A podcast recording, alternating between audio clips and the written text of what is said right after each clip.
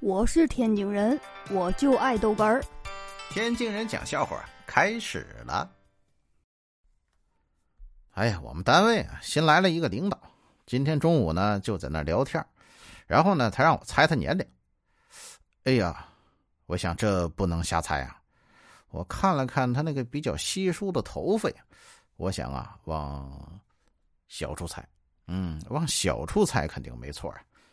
然后呢，我想想我呀，四十，然后他，我我，哎，我说您也就三十一二，哎，领导笑了，哎，哪有哪有，我都三十五了，然后站起来就走了。哎呀，我心里想着，哎呀，好在呀没猜错呀。这中午吃饭呢，听着我们旁边同事说，哎，你看新来那领导比较年轻啊，你看那样子。那才二十七，哎，我是不是说错话了？哎呦我的妈！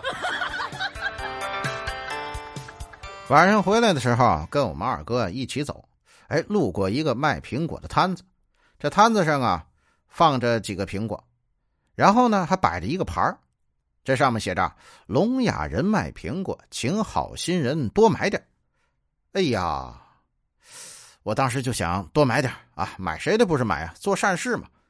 二哥给我拦住了，你等会儿，我给你看看。你看什么呀？你看呢？这苹果有什么可看的？又不是西瓜。啊，不不不，你看我的。二哥说着就过去了，伸出三个手指，对着大爷说：“大爷啊，你给我来五个苹果。”嘿，你猜怎么着？哎，大爷真给他拿了五个。哎，哪不对呀？这是。哎呦我的妈！我是天津人，我就爱豆哏儿，欢迎继续收听。